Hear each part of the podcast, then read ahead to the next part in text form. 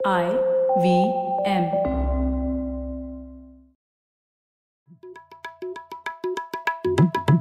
भाई हम हिंदुस्तानियों को बतियाना बड़ा पसंद है। बंगाली में अड्डा उड़िया में खोट्टी कन्नड़ा में हरटे और हिंदी में पुलियाबाजी। इस कला के लिए हमारी हर भाषा में एक शब्द है।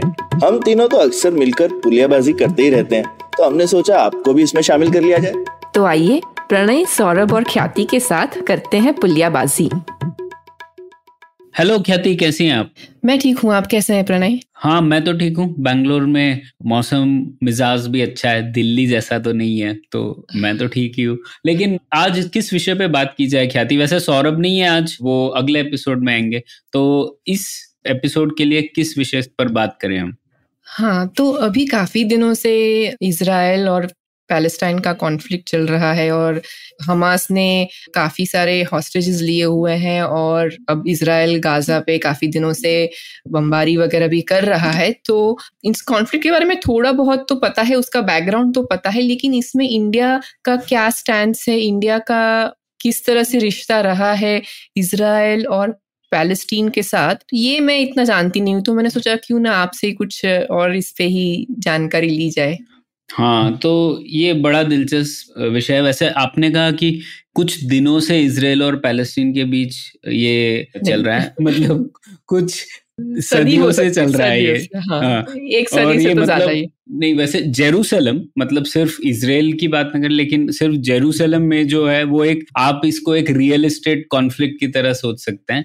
और ये रियल एस्टेट विवाद 2000 सालों से चल रहा है तो उसका एक बैकग्राउंड है। लेकिन जो ब्रॉडर एरिया है उसमें इतना कॉन्फ्लिक्ट नहीं था एक्चुअली क्योंकि जब ऑटोमन एम्पायर में जूस कई ऑटोमन एम्पायर में रहते थे और कायरो में रहते थे इसके ऊपर अमिताभ घोष की एक बहुत बढ़िया किताब भी है यमन में रहते थे इराक में रहते थे तो वो इतना बड़ा प्रॉब्लम नहीं था। लेकिन ये जो रीसेंट बदलाव आया है वो 1948 के बाद है जब इसराइल राज्य की स्थापना की गई थी और इसराइल हम्म। राज्य की स्थापना क्यों हुई क्योंकि यूरोप में बहुत कुछ चीज़ें हुई हिटलर वगैरह वो सब चीज़ों की वजह से फिर हम्म। इसराइल का जन्म संभव हो पाया तो आप इस तरीके से कह सकते हैं कि जो अभी का इसराइल पैलेस्टीन कॉन्फ्लिक्ट है जो जिस तरीके से एक राजनीतिक रूप लिया है वो उसका जन्म हुआ था यूरोप में और हम्म। यूरोप क्योंकि यूरोप के कॉन्फ्लिक्ट ने ये नया राज्य क्रिएट किया और उसकी वजह से कई सारे जो फिलिस्तीन लोग थे वो डिस्प्लेस हो गए। उनको पलायन करना पड़ा। तो फिर वो एक कॉन्फ्लिक्ट शुरू हो गया और पिछले 80 साल से वो चल रहा है। और कई उसके अलग अलग लेवल पे रहा है वो कॉन्फ्लिक्ट सन 2000 के तकरीबन काफ़ी टेररिज्म उसमें आ गया था तो इसराइल काफ़ी अनसेफ हो गया था। लेकिन पिछले कुछ सालों से ऐसे लग रहा था कि ये सेटल हो रहा है और एटलीस्ट टेररिज्म बंद हो गया था। लेकिन फिर ये इसराइल हमास वॉर जो हुआ अक्टूबर में, एक महीना हो गया उसको तकरीबन तो उसके चलते अब एक नई, ये इस कॉन्फ्लिक्ट में एक नई जान आ गई है और ये चलेगा। फिर से कई सालों तक। तो ये तो मतलब हम लोग इसराइल हमास वॉर के ऊपर एक पूरा एपिसोड कर सकते हैं। लेकिन मुझे लगा अभी हम लोग को ये जानना ज़रूरी है कि भारत की स्थिति क्या रही है पोजीशन क्या रही है इसराइल और फिलिस्तीन विवाद पर और एटलीस्ट इसकी हिस्ट्री क्या रही है। आजकल के आप रिपोर्ट देखेंगे तो कई बार लोग बोलेंगे कि आज ये हो गया और भारत ऐसे डिसीज़न क्यों ले रहा है वैसे डिसीज़न क्यों ले रहा है। लेकिन हम्म। मुझे लगा उन विषयों में जाने से पहले ये ज़रूरी है समझना कि भारत का स्टांस कैसा रहा है भारत और इसराइल संबंध कैसे रहे और कैसे बदले हैं? तो इस पर हम्म। चर्चा करें फिर। हम्म, आप तो आप हिस्ट्री में जाए उससे पहले मैं थोड़ा सा बता दूँ कि अभी कुछ दिन पहले जब यूएन में वोट हुआ था तो भारत ने हम्म। उस वोट में एब्सटेन किया था। हालाँकि जो उन्होंने कमेंट्स दी थी उसमें ये थी कि वो भारत चाहता है कि डी एस्केलेशन हो और एक प्रकार से नेगोशिएशन भी हो और बेसिकली वो गाजा में जो सिविलियंस वगैरह को ह्यूमैनिटेरियन सपोर्ट भी दिया जाए उसके बारे में भी भारत के रिप्रेजेंटेटिव ने बोला था। तो ये था और वोटिंग में उन्होंने एब्सटेन किया था। और अभी कल ही एक और एक न्यूज़ जो आया है उसके हिसाब से भारत ने it has called for immediate and unconditional release of hostages uh, from hmm. Gaza. तो ये फ़िलहाल का अभी का सिचुएशन ये है जब हम ये बातें कर रहे हैं क्योंकि ये तो इवॉल्विंग कॉन्फ्लिक्ट है हाँ तो शुरू से hmm. बताइए कि आप जब इसराइल बना तो तब से भारत का क्या स्टैंड रहा है इसराइल को रिकग्नाइज करने में या पालेस्टाइन के साथ उसने क्या है रिलेशनशिप तो वैसे मैं ये भी बता दूँ कि 2018 में मैं इसराइल जा चुका हूँ। उनकी फॉरेन अच्छा। मिनिस्ट्री ने एक प्रोग्राम अरेंज किया था। तो दक्षिण भारत से कई लोग गए थे, कुछ पंद्रह बीस लोग तो उनमें से मैं भी एक था। तो उन्होंने बताया कैसा है उनका मॉडल वगैरह तो उसके ऊपर भी हम लोग चर्चा कर सकते हैं। मुझे लगा था हम लोग एक पुलियाबासी एपिसोड करेंगे उस विज़िट पे, लेकिन हम लोग कर नहीं पाए थे। तो अब मैं फिर से थोड़ा इतिहास में चला जाता हूँ और हम लोग सोचते हैं कि इसराइल पर भारत का रवैया क्या रहा है और क्यों रहा है तो हम्म। ये जो भी मैं कहने वाला हूँ ज़्यादातर निकोला ब्लैरल है एक फ्रेंच स्कॉलर उनकी एक बहुत ही ज़बरदस्त किताब है 2015 में आई थी the evolution of India Israel policy तो उसके ऊपर आधारित है मैं जो हम्म। कहने वाला हूँ और मैं लोगों को कहूँगा कि वो किताब ज़रूर पढ़े अब निकोला फ्रेंच है तो उनसे तो पुलियाबासी में हिंदी बुलवाना मुश्किल हो जाएगा लेकिन हम हाँ। कोशिश करेंगे कि हम उनके विचारों को रख पाए हम्म। और कुछ जो लेसन है वो मेरी जितनी समझ है इस विषय पर उसके ऊपर आधारित है तो सबसे पहले भारत में इसराइल और फिलिस्तीन पे चर्चा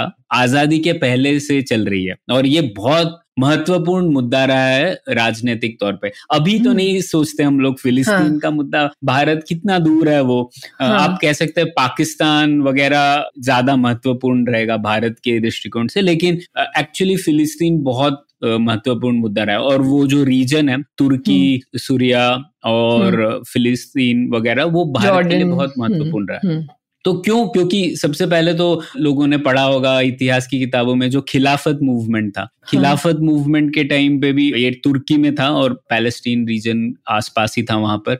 तो तब एक बहुत बड़ी ये सोच चल रही थी कि भारत का रिश्ता कैसे होना चाहिए। और आपको पता है कि जैसे महात्मा गांधी ने भी कहा था कि खिलाफत मूवमेंट को सपोर्ट किया था और 1920 हम्म। में इस मूवमेंट को सपोर्ट किया था। तब तब से ये एक कंपटीशन चल रही थी। मुस्लिम लीग और इंडियन नेशनल कांग्रेस में कि जो भारतीय मुसलमान हैं उनका हम्म। समर्थन हासिल करना है। तब मैं पूर्ण भारत की बात कर रहा हूँ आज़ादी के पहले की ना जब। तो तब कैसे आ, समर्थन हासिल किया जाए? और क्योंकि खलीफा जो था तब वो बहुत बड़ा एक महत्वपूर्ण विषय था काफ़ी राजनीतिक तौर पे मुसलमानों के लिए। तो वो एक इम्पोर्टेंट विषय था जिस पर काफ़ी बात हुई। तो कांग्रेस ने समर्थन दिया खिलाफत मूवमेंट को। तो ये एक स्थापित हो गया कि भारत का जो रिश्ता था वो अरब्स के प्रति ज़्यादा था कंपेयर टू इसराइल के प्रति या जूस के प्रति तब तो इसराइल अस्तित्व में ही नहीं आया था तो ये स्टार्टिंग हम्म। पॉइंट था और इसीलिए जब 1948 में विश्व युद्ध दो के बाद इसराइल की स्थापना हुई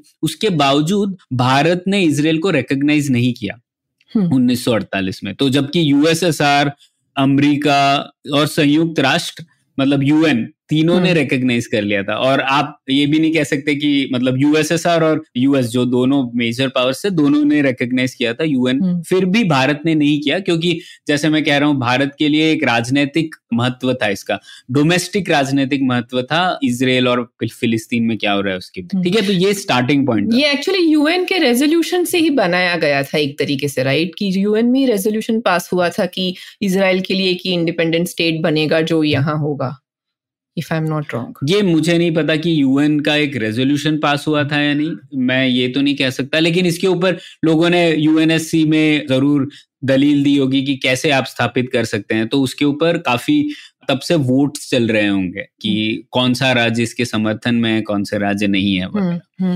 ठीक है तो ये एक स्टार्टिंग पॉइंट था लेकिन तब से ये बात खटक रही थी काफ़ी लोगों को भारत के अंदर भी कि ऐसा कैसे कर सकते हैं हम लोग कि एक राज्य जिसको यूएन ने भी रिकग्नाइज कर लिया है उसे हम लोग उसके अस्तित्व को हम लोग स्वीकार ही नहीं कर रहे हैं तो तब से ये बात चलने लगी कि हमें कुछ करना चाहिए और इस नीति में बदलाव लाने की कई स्टेप्स लिए गए लेकिन कई बार भारत ने बयालीस साल तक डिप्लोमेटिक रिलेशंस नहीं स्थापित किए इसराइल से। तो अल्टीमेटली भारत ने 1950 में इसराइल को मान्यता दी स्वीकारा कि ये एक राज्य है। लेकिन okay. फिर भी जो डिप्लोमेटिक रिलेशंस है कूटनीतिक संबंध hmm. वो उन्नीस में ही हुए। तो ये भी बहुत बड़ी दिलचस्प बात है। और किसी भी राज्य के साथ भारत के ऐसे रिश्ते नहीं रहे कि हम लोगों ने बोला कि हम आपका अस्तित्व स्वीकार करते हैं लेकिन हम लोग आपके साथ कोई कूटनीतिक संबंध ही नहीं स्थापित करेंगे। तो वो ऐसा क्यों हुआ? ये भी hmm. बहुत दिलचस्प बात है ये भी रिलेट करता है भारत के डोमेस्टिक पॉलिटिक्स से तो आपको पता होगा जैसे कि जो संयुक्त राष्ट्र था तब नेहरू के टाइम संयुक्त राष्ट्र को काफ़ी मान्यता दी जाती थी और वो हाँ. क्या उनका क्या मत रहता है किसी विषय पे उस पर भारत में भी काफ़ी इंपॉर्टेंस था तो जैसे कश्मीर का इशू आया यूएन हम्म। पे तो इसलिए भारत को अरब देशों का समर्थन पाना ज़रूरी था। भारत के दृष्टिकोण में क्योंकि यूएन में इसके ऊपर काफ़ी चर्चा चल रही थी। और इसराइल तो एक ही राज्य था तो उसके कितने वोट्स होंगे यूएन में? तो इसीलिए भारत को ये बैलेंस करना था कि अरब देशों का समर्थन मिल पाए कश्मीर पे और पाकिस्तान के खिलाफ और दूसरे साइड इसराइल को भी रिकग्नाइज करना था क्योंकि यूएस यूएसएसआर वगैरह सब लोगों ने रिकग्नाइज कर लिया था। इसीलिए फिर 1950 में भारत ने स्वीकारा कि इसराइल एक राज्य है हमारे दृष्टिकोण से लेकिन फिर भी उन्होंने ये नहीं किया कि हम लोग डिप्लोमेटिक संबंध स्थापित करेंगे तो ये एक हम्म। और एक मील का पत्थर था इस रिश्ते में फिर 1950 के बाद कई बार ऐसे डोमेस्टिक तौर पे भी लोगों ने क्वेश्चन करने लगे कि हम लोग ऐसी नीति क्यों क्यों अपना रहे क्योंकि अरब देश फिर भी पाकिस्तान का समर्थन ज़्यादा कर रहे थे तो हम्म। कई बार लोगों ने बोला कि आप ऐसा कर रहे हो कि आप इसराइल को रिकग्नाइज नहीं कर रहे हो ये सब ठीक है लेकिन ऐसा उसकी वजह से ऐसा तो नहीं हो रहा है कि जो अरब देश है वो आपको समर्थन दे रहे हैं तो कई लोगों ने इसका अपोजिशन किया भारत में और आपको जान के कई लोगों को जान के थोड़ा अचरज होगा कि ऐसे विदेशी नीति के विषय बहुत कम होते हैं जिसपे भारत की लोकसभा में सेंसर मोशन पास होता है मतलब भारत की सरकार जा सकती है अगर वो ये मोशन हारे। और ऐसे हम्म। विषय बहुत कम होते हैं जो विदेश नीति से आते हैं।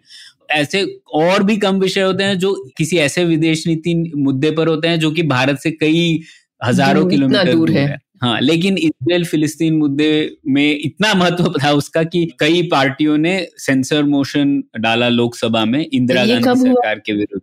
अच्छा। ये तकरीबन 1970 के अराउंड हुआ था। हम्म। तो उसमें भी बहुत दिलचस्प बात है कि प्रजा सोशलिस्ट पार्टी तो मोशन क्या पास हुआ था? सॉरी मुझे थोड़ा सा इसका बैकग्राउंड हाँ, नहीं पता है हाँ।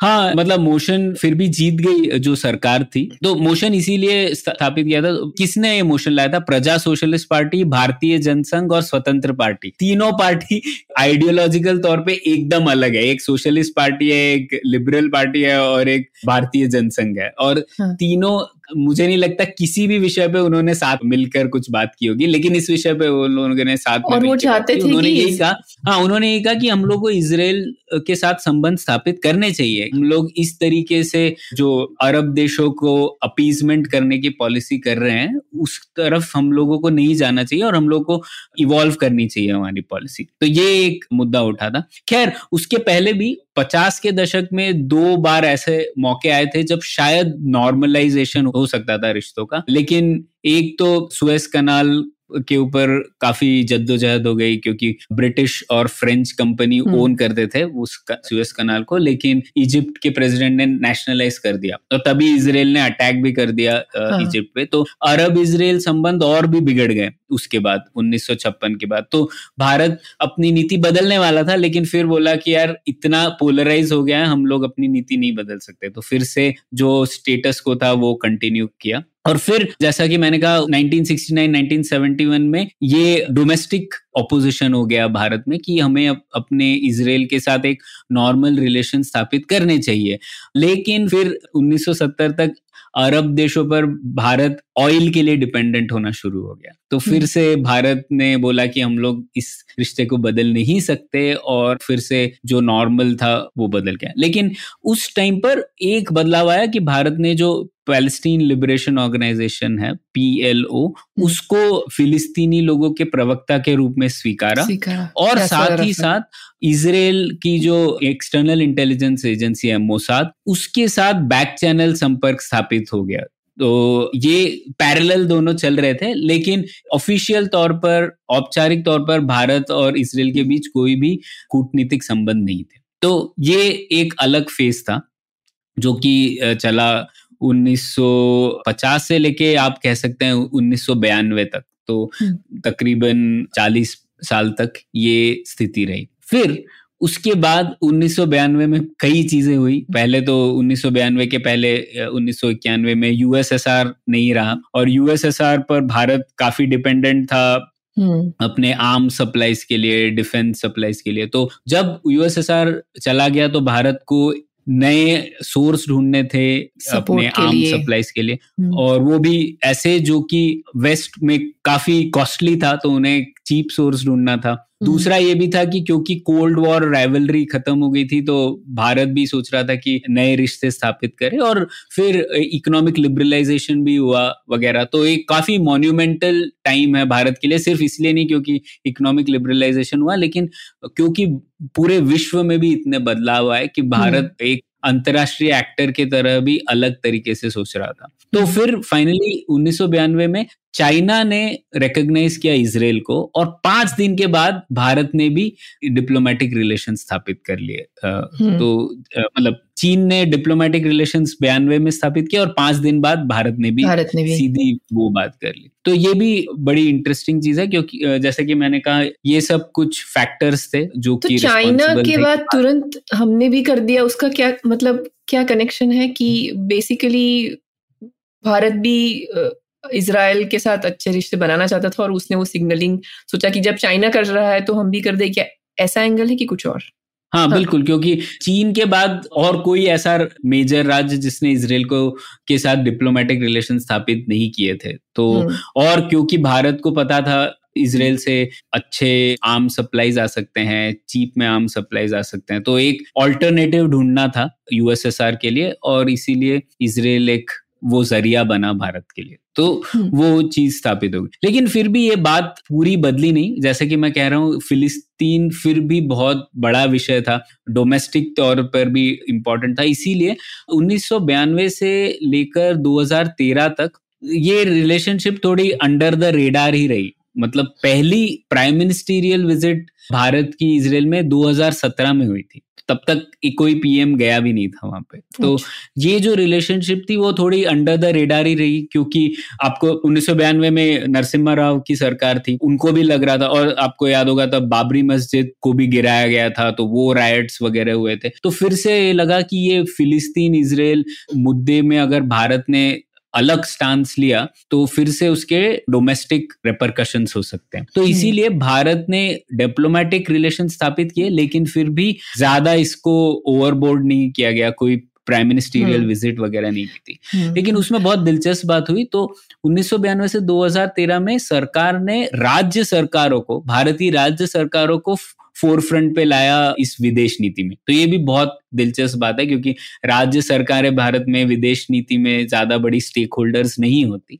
हम्म, लेकिन क्योंकि ये यूनिक रिलेशनशिप थी और इसकी बहुत सेंसिटिविटी थी तो भारत सरकार ने कहा कि हम ज़्यादा कुछ नहीं कर रहे इसराइल के साथ लेकिन ये जो राज्य सरकार है ये अपने आप कुछ कर रही है। तो हाँ। उन्नीस और 2013 के बीच 17 अलग अलग विजिट्स हुए चीफ मिनिस्टर्स द्वारा। भारत अच्छा, के। चीफ मिनिस्टर्स हम्म।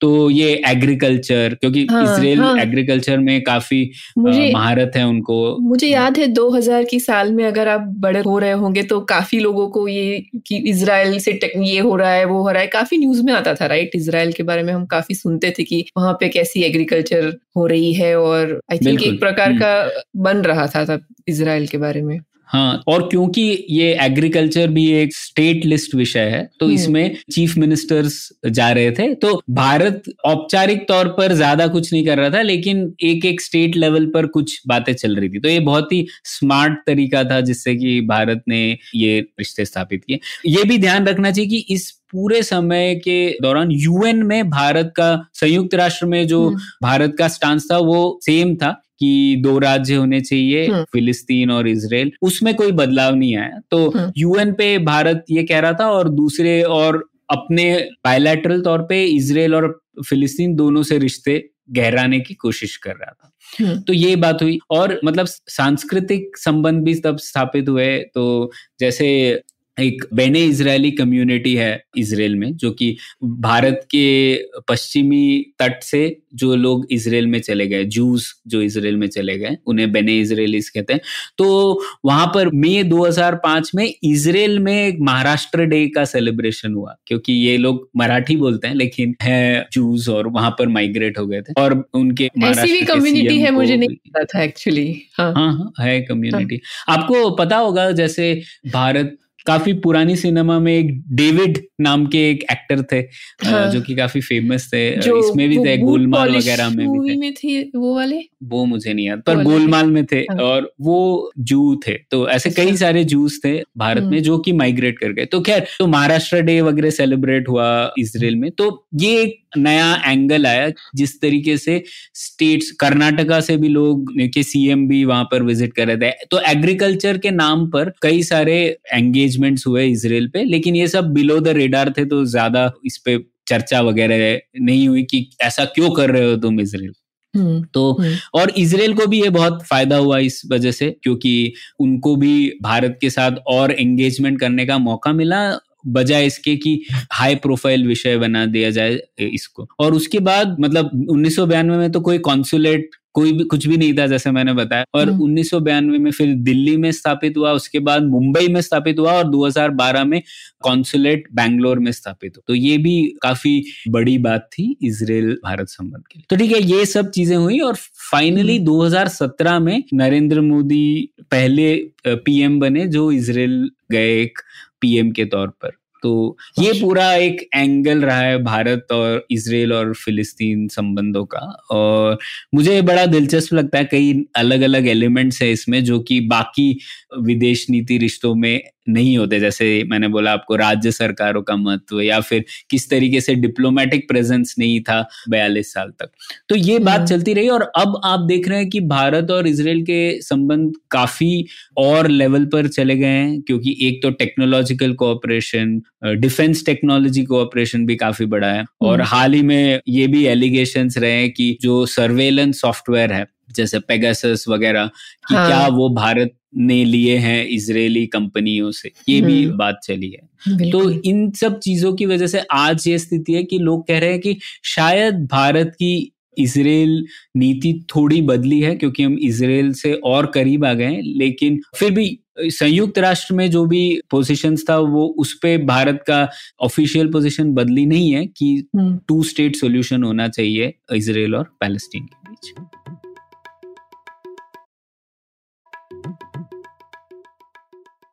नहीं मुझे लगता है कि इसमें मतलब भारत की पॉलिटिक्स डोमेस्टिक पॉलिटिक्स के नरेटिव्स कैसे बदले हैं शायद उसका भी एक रिफ्लेक्शन है ये रिलेशनशिप हम्म। के बदलने में भी। तो और एक तरीके से ये भी कोई बोल सकता है कि जैसे आप हमेशा बोलते हो ना कि मत्स्य न्याय होता है फॉरेन रिलेशनशिप्स में तो लोग अपना, हर कंट्री अपना फ़ायदा देखता है एक तरीके से। तो इसराइल एक स्ट्रॉन्गर कंट्री है तो शायद उस एंगल से भी भारत को लगता होगा कि maybe that relationship is more important in the long term तो वो भी एक हो सकता है। हालाँकि फ़िलहाल के जो अभी कॉन्फ्लिक्ट वगैरह के हिसाब से मुझे थोड़ा सा ये भी लगता है कि क्या भारत को एब्सटेन करना चाहिए था या इस प्रकार की जब इसराइल थोड़ा सा सिविलियंस के गाजा में तो काफ़ी बड़ा सिविलियन एरिया है जहाँ पे वो उसके अटैक्स हो रहे हैं तो उस पर भी काफ़ी आलोचना हो रही है दुनिया भर में। तो क्या इस विषय पे भारत को थोड़ी सी और कड़ी आलोचना करनी चाहिए थी? कुछ एक और मॉरल स्टैंड उस पर लिया जा सकता था कि कि फिर हमें एक रियलिज्म के हिसाब से अपनी भारत के लिए क्या अच्छा है इस हिसाब से सोचने से फिर उस हिसाब से भारत ने स्टैंड लिया। तो ये कुछ क्वेश्चंस है मेरे दिमाग में कि क्या हो सकता है और रियलिज्म मैं तो रियलिज्म में ही विश्वास रखता हूँ। भारत जब हम लोग बात करते हैं विदेश नीति की क्योंकि लेकिन रियलिज्म के भी अलग अलग पैमाने हो सकते हैं कि जैसे अगर भारत ह्यूमैनिटेरियन सपोर्ट वहाँ पर प्रदान कर पाए तो वो भी रियलिज्म और भारत के इंटरेस्ट के फ़ायदे में ही है तो ऐसा हाँ. नहीं है कि रियलिज्म ये कहता है कि तुम कुछ भी मत करो रियलिज्म ये कहता है कि आप अपनी खुद की शक्ति देखो आप देखो कि आप की हैसियत कितनी है और फिर बात करो। हम्म। बस ये है रियल तो हम्म। भारत के कुछ कहने ना कहने, ना कहने से, से कोई वहाँ पे कुछ होगा कि नहीं, नहीं। उससे कोई फ़र्क नहीं पड़ेगा। लेकिन हाँ अगर भारत ये चीज़ कर सकता है कि कुछ एक्चुअली रिलीफ प्रोवाइड कर पाए या फिर कोई एक अपना क्योंकि भारत के इसराइल के साथ अच्छे संबंध है और दूसरे देशों के साथ तो क्या भारत कोई एक पहल शुरू कर सकता है जिससे कि ये सेटल हो पाए? तो ये सवाल पूछने चाहिए। लेकिन मुझे नहीं लगता अभी ये इतना पेचीदा मामला है कि भारत के आने से इसमें कुछ हाँ. बदलाव आने वाला है ऐसा मुझे तो नहीं लगता। और ये भी है कि इसराइल में खुद ही इसराइल भी बड़ा लोकतांत्रिक देश है तो वहाँ पर भी लोग जो नेतन्याहू की पॉलिसीज़ है उसका पुरजोर विरोध कर रहे हैं अंदर से ही। लोग कह रहे हैं कि ऐसा नहीं होना चाहिए था वगैरह वगैरह। तो वो लोगों को ही एक सोल्यूशन ढूंढना पड़ेगा। उसमें भारत क्या कर सकता है? वो मुझे हाँ, नहीं लगता। आई थिंक भारत का रोल इस कॉन्फ्लिक्ट को सॉल्व करने में तो कोई नहीं है। आई थिंक हम काफ़ी दूर है वहाँ से और हम और हमसे मतलब जैसे यूएस वगैरह की ज़्यादा रिस्पॉन्सिबिलिटी बनती है एक तरीके से जबकि यूएस ने एक्चुअली उस रेजोल्यूशन यूएन रेजोल्यूशन को एक्चुअली उन्होंने उस पर नेगेटिव वोट डाला ना। उन्होंने कहा कि हम इसे इस रेजोल्यूशन को सपोर्ट नहीं करते हैं। तो आई थिंक हम्म। ये ये सवाल शायद यूएस के लिए ज़्यादा बड़ा है भारत आई थिंक एक इस गेम में थोड़ा दूर ही है तो हमें कोई और आई थिंक उन्होंने अपने जो स्टेटमेंट में काफ़ी बैलेंस स्टेटमेंट दिया है कह के कि हॉस्टेजेस को भी छोड़ दिया जाए और हम किसी प्रकार के टेररिज्म को भी सपोर्ट नहीं करते हैं और हम ह्यूमैनिटेरियन एड देने की तरफ़ भी है। तो आई थिंक उस हिसाब से भारत ने काफ़ी अच्छा बैलेंस्ड पॉइंट ऑफ़ व्यू रखा हुआ है। बिल्कुल बिल्कुल। हाँ मैं ये कहना चाहता था ये तो विदेश नीति की बात हुई तो मैं एक दो पॉइंट्स कह दूँ जब मैं वहाँ गया था तो मैंने क्या देखा? और ये हाँ. भारत के इसराइल रिश्ते से जुड़ा हुआ नहीं है लेकिन नहीं, हाँ. फिर भी हमारे श्रोताओं को शायद इंटरेस्ट हो जानना कि इसराइल में क्या रिफ्लेक्शन थे। तो मैं एक चीज़ मैंने नोटिस की एक तो आप टेलवीव जैसे शहर में जाएँगे तो आपको देखेगा ही कि कितना टेक्नोलॉजिकली एडवांस्ड है और uh, मतलब नंबर्स के तौर पर देख लीजिए तो इसराइल की पॉपुलेशन बैंगलोर से भी कम है तकरीबन हाँ। अट्ठासी लाख लेकिन GDP per capita forty thousand dollar है मतलब भारत से बीस गुना ज़्यादा तो समृद्ध राज्य है ये तो आप देख ही सकते हैं वहाँ पर हम्म। और कई सारे टेक्नोलॉजिकल इंस्टीट्यूशन है वगैरह तो वो सब चीज़ें हैं और क्योंकि एक डेमोक्रेटिक नेशन स्टेट है वहाँ पर भी काफ़ी डिफरेंसेस हैं वहाँ पे सोशलिस्ट हैं वहाँ पे एक्सट्रीम राइट विंग है एक्सट्रीम लेफ़्ट विंग है और बदलती नहीं है सरकारें कभी लेफ़्ट विंग थी कभी राइट विंग वगैरह तो वो सब चीज़ें आपको दिखती हैं काफ़ी विजुअली हम्म। दिखती हैं लेकिन एक चीज़ जो कई लोगों को लगता है कि जो इसराइल का सिक्योरिटी मॉडल है वो भारत को भी देखना चाहिए किस तरीके से उन्होंने वो सशक्त बने लेकिन वो मुझे बहुत ही खटकती है बात कि वो एकदम सही मॉडल नहीं है भारत के लिए हम्म, क्योंकि हम्म। वहाँ पर आप जाएँगे सत्रह अठारह साल के बच्चों के साथ हाथ में गन रहती है जो कि हाँ, सोल्जर्स रिज़र्व हम्म। में रहते हैं। मतलब अठारह साल के बाद आपको आर्मी में जाना ही है तो आप अगर इंजीनियरिंग करने वाले हैं सोचिए तो आप बाईस साल की उम्र में शुरू करते हैं क्योंकि चार साल आपको कंपलसरी सर्विस आदमी औरत कोई भी होने जाना पड़ता है और मतलब 18-20 साल के उम्र के बच्चों के हाथ में गन देखना मार्केट हम्म। प्लेस में ये हम्म। मुझे नहीं लगता सेफ्टी सिक्योरिटी किसी भी तरीके से एक मॉडल है जो भारत जैसे बड़े देश को फॉलो करना चाहिए और आप ये भी देखते हैं वहाँ पे बहुत बड़ी बड़ी दीवारें हैं ऐसे रोड्स हम्म। हैं और जो दीवारों से उन्होंने सेपरेट किए हुई है फिलिस्तीन प्रधान जगहों को जू प्रधान जगहों से तो वेस्ट बैंक में वगैरह सेटलर कॉलोनीज है तो काफ़ी मतलब टेंस्ड सिचुएशन रहती है वहाँ पे हाँ. और ये जो और ऊँची दीवार खड़ी करने की जो पॉलिसी है ये बिल्कुल भी ठीक नीति नहीं है हम्म। मतलब वो उनकी क्या पॉलिटिक्स है वो वो जाने लेकिन हाँ. जब लोग ये ऐसा कहते हैं भारत में कि यार इसराइल की जो नीति है वो हमें देखनी हाँ. चाहिए वो तो मुझे लगता है बहुत ही प्रॉब्लमेटिक है और ये एक कोई भी ऐसा इस तरीके से जो राजनीति होती है वो राजनीति नहीं होती है मतलब राजनीति हाँ. हार गई है अगर हाँ. आपको ऐसी दीवारें खड़ी करनी पड़ी तो ये मुझे तो काफ़ी खटकी बात और आप देख सकते हैं वहाँ पे काफ़ी टेंस्ड रहती है सिचुएशन तो ये हम्म। मुझे एक पॉइंट कहना था बाकी तो खैर काफ़ी अच्छी चीज़ें भी हैं वहाँ पर देखने लायक जैसे मैंने कहा टेक्नोलॉजी एग्रीकल्चर उसमें क्या इनोवेशन क्या है पानी कैसे उन्होंने सींचा है और किस हाँ. तरीके से वो उसका उपयोग कर रहे हैं। लेकिन हाँ राजनीतिक तौर पे काफ़ी प्रॉब्लमेटिक है। हम्म मैं आपसे सहमत हूँ कि स्ट्रॉन्ग आर्म पॉलिटिक्स की भी एक लिमिटेशन होती है। हमेशा के लिए वो नहीं आई थिंक हम अभी जो कॉन्फ्लिक्ट देख रहे हैं उसमें यही लगता है कि I think they have hit the limitation of whatever they can do with brute force power आप किसी भी पॉपुलेशन को इतने दिन ही दबा के रख सकते हो। एक पॉइंट के बाद फिर वो काम नहीं करेगा और नेगोशिएशन और कॉम्प्रोमाइसिस के अलावा कोई दुनिया आगे नहीं बढ़ सकती है। तो ऐसा है। बिल्कुल। ठीक है ये तो मुझे काफ़ी चीज़ें जानने को मिली प्रणय आपके द्वारा इस पुलियाबाजी में। तो श्रोताओं को भी पूछते हैं कि आपको ये बातचीत कैसी लगी और आप इसमें कुछ टिप्पणियाँ अपनी जोड़ना चाहते हैं तो जोड़िए और हमें लिखिए। शुक्रिया आज के लिए इतना ही। धन्यवाद। उम्मीद है आपको भी मज़ा आया। यह पॉडकास्ट संभव हो पाया है तक्षशिला इंस्टीट्यूशन के सपोर्ट के कारण। तक्षशिला पब्लिक पॉलिसी में शिक्षा और अनुसंधान के लिए स्थापित एक स्वतंत्र संस्था है। आप दुनिया के किसी भी कोने में हो, आपकी उम्र कुछ भी हो, अगर आप पब्लिक पॉलिसी विदेश नीति या टेक्नोलॉजी गवर्नेंस में रुचि रखते हैं तो तक्षशिला की website Takshashila dot org dot in पर उनके कोर्सेज को ज़रूर चेक कीजिए। और अगर आप पुलियाबाजी में शामिल होना चाहते हैं तो हमसे कनेक्ट कीजिए Puliyabaazi at Gmail dot com पर या फिर एट पुलियाबाजी ट्विटर पर। शुक्रिया।